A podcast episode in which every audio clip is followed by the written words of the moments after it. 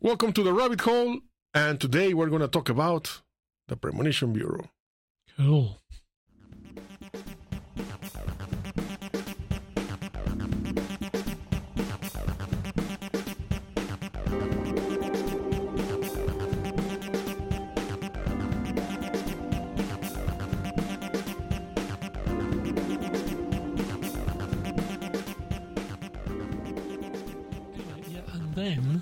There was an avalanche.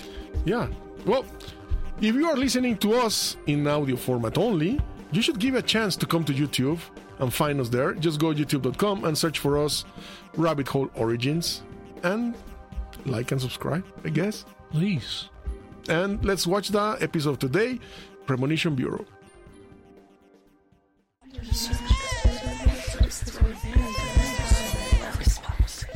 Mind. Okay, Rafa, this is an interesting one. This is um, from the 60s in Mm-hmm. jolly England. Obviously, it's the 60s, so everything was in black and white, which we will see shortly. Yeah. But um, this is a very odd uh, set of events that occurred. And it all started with a Cambridge educated psychiatrist called John Barker. Mm-hmm. And he had an interest in uh, clairvoyance. Okay. And what actually started him off uh, was there was a disaster in England, actually in Wales about that time. And just before these events kind of kicked off that we're going to talk about, uh, there was a, a mining village in Wales, coal Mhm. mining. And one morning, very early in the morning, you know, when they do like coal mining and stuff, Yeah. they build these huge pilings of waste material. And they're called pilings, actually. They're, Mhm. and all kinds of mining produces Yeah. them. Anyway, in this, Wales was a big coal mining country. And this small village called Aberfan, it was called, uh, had a mine and it had these huge tailings up on the hills. And one night in, I think, 19, early 1964, could be 63, uh, there was a huge rainstorm. And early in the morning, uh, one morning, uh, basically, uh, a literally a mountain of pilings from you know waste material from the coal mine actually uh, collapsed and it actually rolled over the village. It Mhm. actually rolled over a school full of children Wow. and something like 150, something like that, people died. Anyway, the odd thing was was that afterwards, um, parents came forwards when they were talking about it and said that a number of children had actually said to their parents the night before that they didn't want to go to school the following day because something bad was going to happen. And of course, they took no notice of them. So they got this kind of um, premonition feeling premonition. right?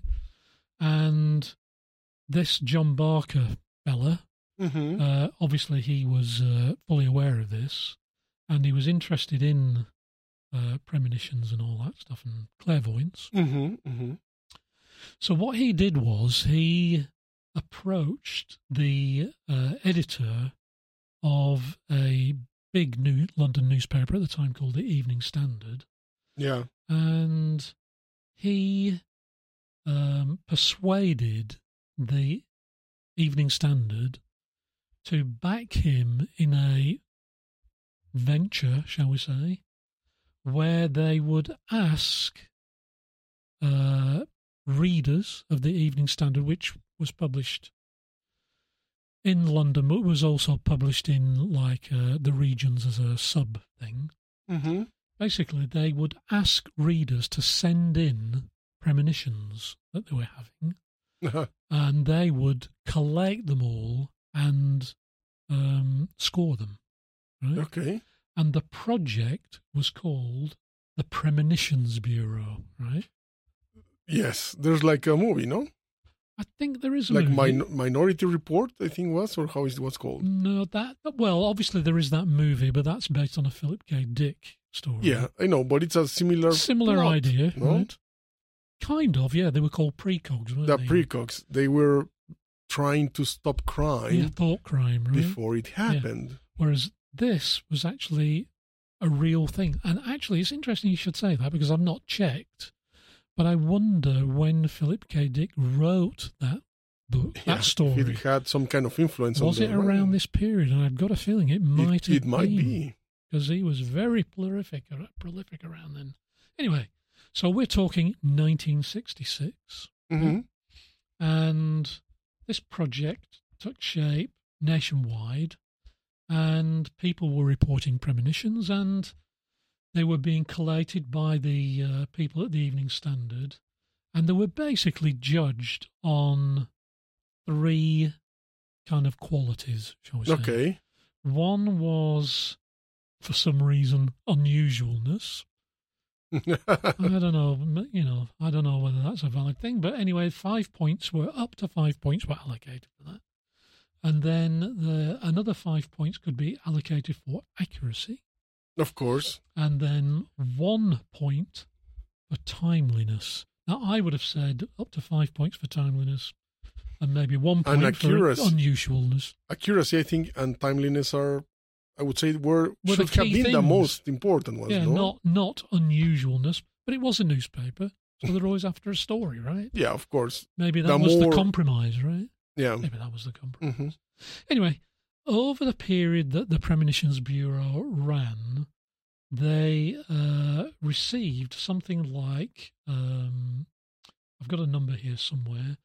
Yes, they received in the in a year 732 premonitions, and of those, 18, which is what about one percent, two percent, something like that.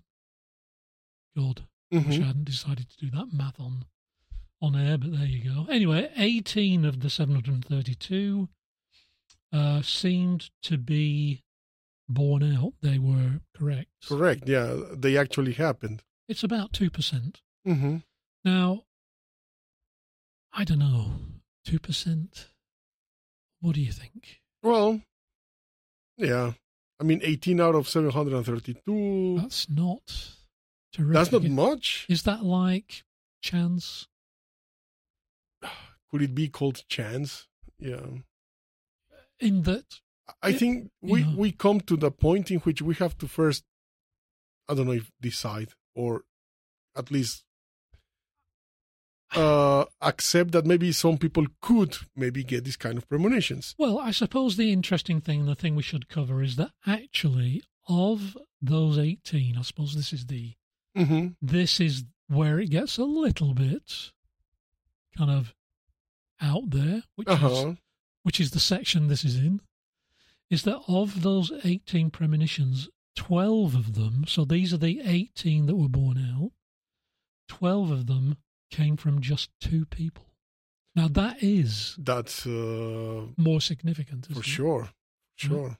Now, the two people, it was a, a man and a woman, uh, Kathleen Lorna Middleton, who actually only died not that long ago. hmm Uh, she was a a privately wealthy individual, and she was also a ballet teacher. hmm And the the the fellow was an Alan Hencher. That's an interesting work he had. Hencher, what? Oh, the job he did. The job he had. or switchboard operator for a man. That's quite interesting, Mhm. actually, in that period. Because in that period, mostly we were women Exactly. doing the job. Exactly. So uh, I think he ha- I think switchboard operator is a bit uh, it is correct, but I think he had some other jobs as well. Yeah. So I think that's just one of them. I think the interesting part here of this guy Mm. is that he was having the premonitions, but also accompanied, I mean, through headaches From a car accident. from a car accident. So yeah, and he only had them Clearly after something the car happened. accident. in the car accident, Yeah, could it have been, or most likely was something neurological? brain damage, right? And uh, but could this lead to actual premonition? Well, Kathleen Middleton Um, she had had these premonitions literally all her life. Mm-hmm. I had them certainly from a young child, and there is a book written about her. Mm-hmm. Um, but there is a book written about the whole uh, premonitions bureau, which we can show an image show an image of at some point. And I believe the book slash story has been optioned for a movie. Uh-huh. Um, so the interesting thing is that obviously of the 18 predictions that seem to be correct, 12 of them came from these two people. And for example, the, the most famous one was that in March 1967, Hencher predicted a plane crash in which 123 people would die. Mm-hmm. Now, it actually turned out that within, I think it was a couple of weeks, a Swiss airliner plane did crash on a flight from Bangkok Mm-hmm. to ba- Basel and it came down uh, in Cyprus and 126 people died. Pretty close. Pretty close, but no prize, right? Because, well, Mhm. you know, here's my thing. You think that's pretty close, actually. On the other hand, Is not exactly. Well, here's my thing: is here we are in the 21st century, going, oh, it's pretty close. But of course, we're used to getting on planes that even an average plane will take like 300 people. A jumbo jet takes like 400. A super jumbo is like 550. Actually, in 1966, probably the regular the planes average. would about would be about that. yeah, maybe right? 130. I don't know. So True. Okay, so let's take the number 123. Mm-hmm. Okay, 126 died. Oh, maybe it was a full flight that day, right?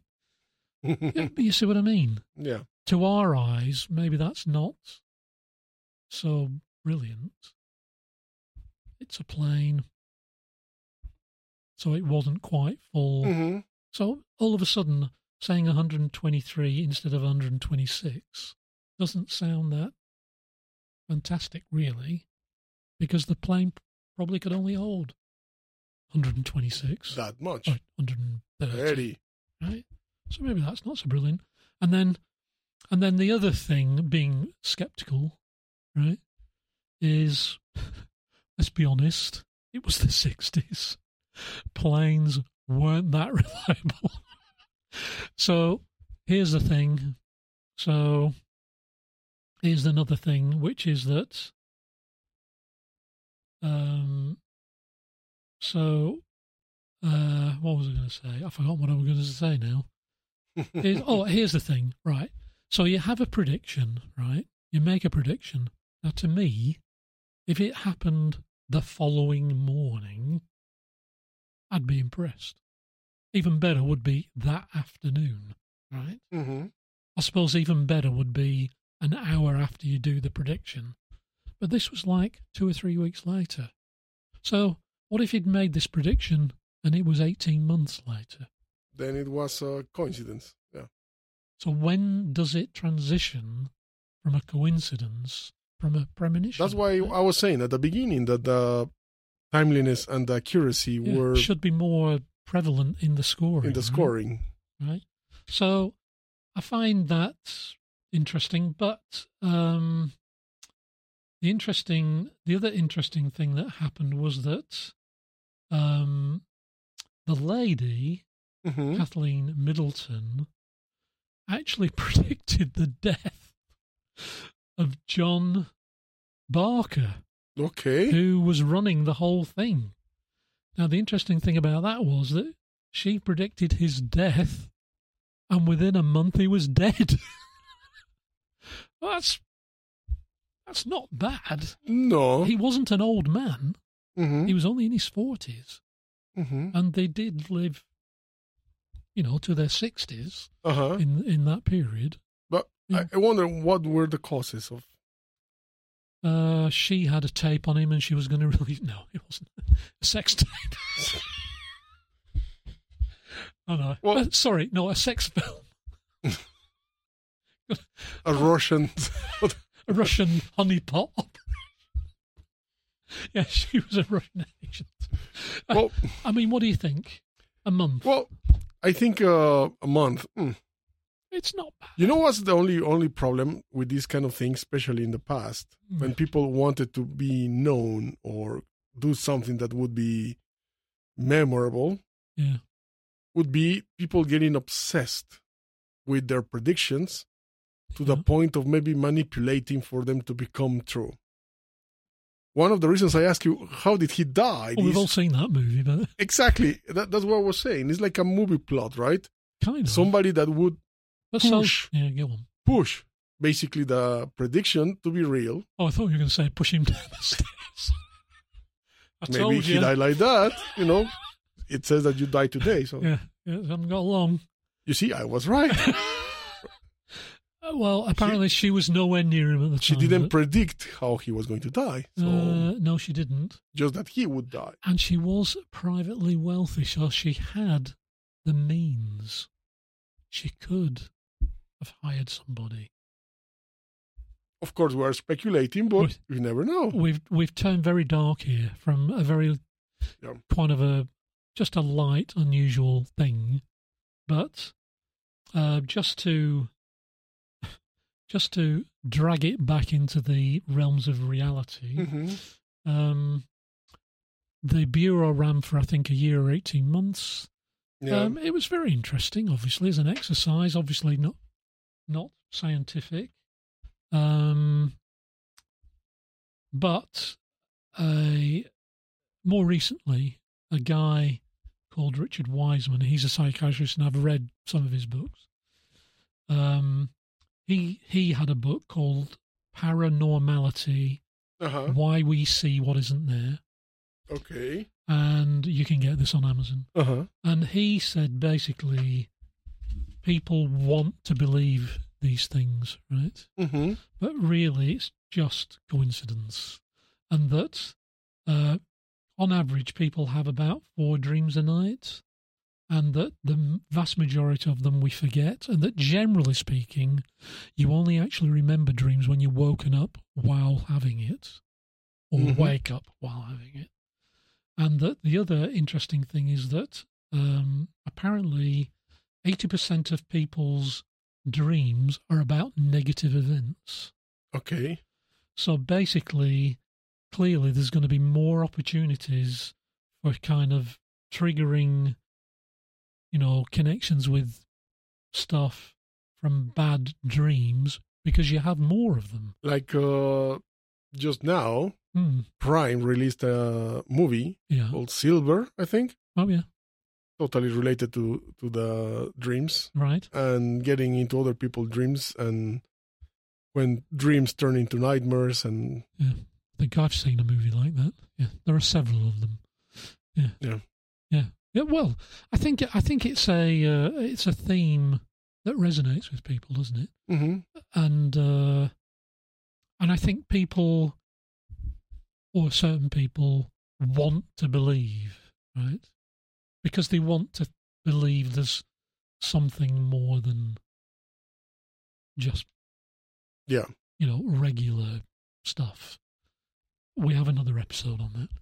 that, uh, that sounds like for another episode that does sound like even for for example lucid dreaming uh, lucid dreaming. Yes, we must we must cover that. yeah I've been trying to do that for years. I've never managed it yet. Well, I may have. But anyway, um, we'll leave you with Yeah. maybe some links or whatever. And uh, interesting.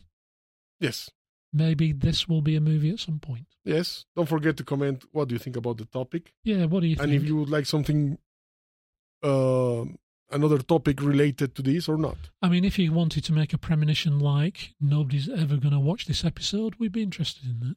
oh that's a good one But only if it's about the immediate future. Challenge It's no good coming back a year later going, told you. okay, right. right on to the next one Yeah.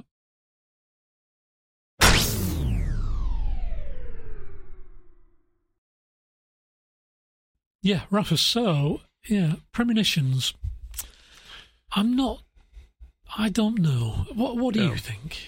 Well, it's hard because is there's there's a lot of information for it to be considered a possibility, and Yeah. some that is way too But it's far not. fetched. But it's not quality information. No, and we should remember there's also these uh, remote viewing experiences in the US, for example, set. Yeah. up by CIA and Yeah. used at some point by FBI. Which and things like amazingly they're not using now. that we know. Uh, conspiracy theory there. Cool. Yeah. Nice one. Yes. Good shout out for conspiracies there. So I think it's also up to our viewers to say. Let us know what you think. Yeah. Do you think it would, could be possible? And if you have had any experience with it, let us know as well. Or is that what you thought we'd say? No, mate. No. No. Whatever. No. That's not a premonition. That's not. Leave your comments and let us know what do you think. And uh, recommend the show to somebody. Yeah. Please do. My name is Rafael Ruiz. Yes, we we put food on the table from this podcast. Okay. And he is. Oh, I'm Carl Baldwin. See you next time.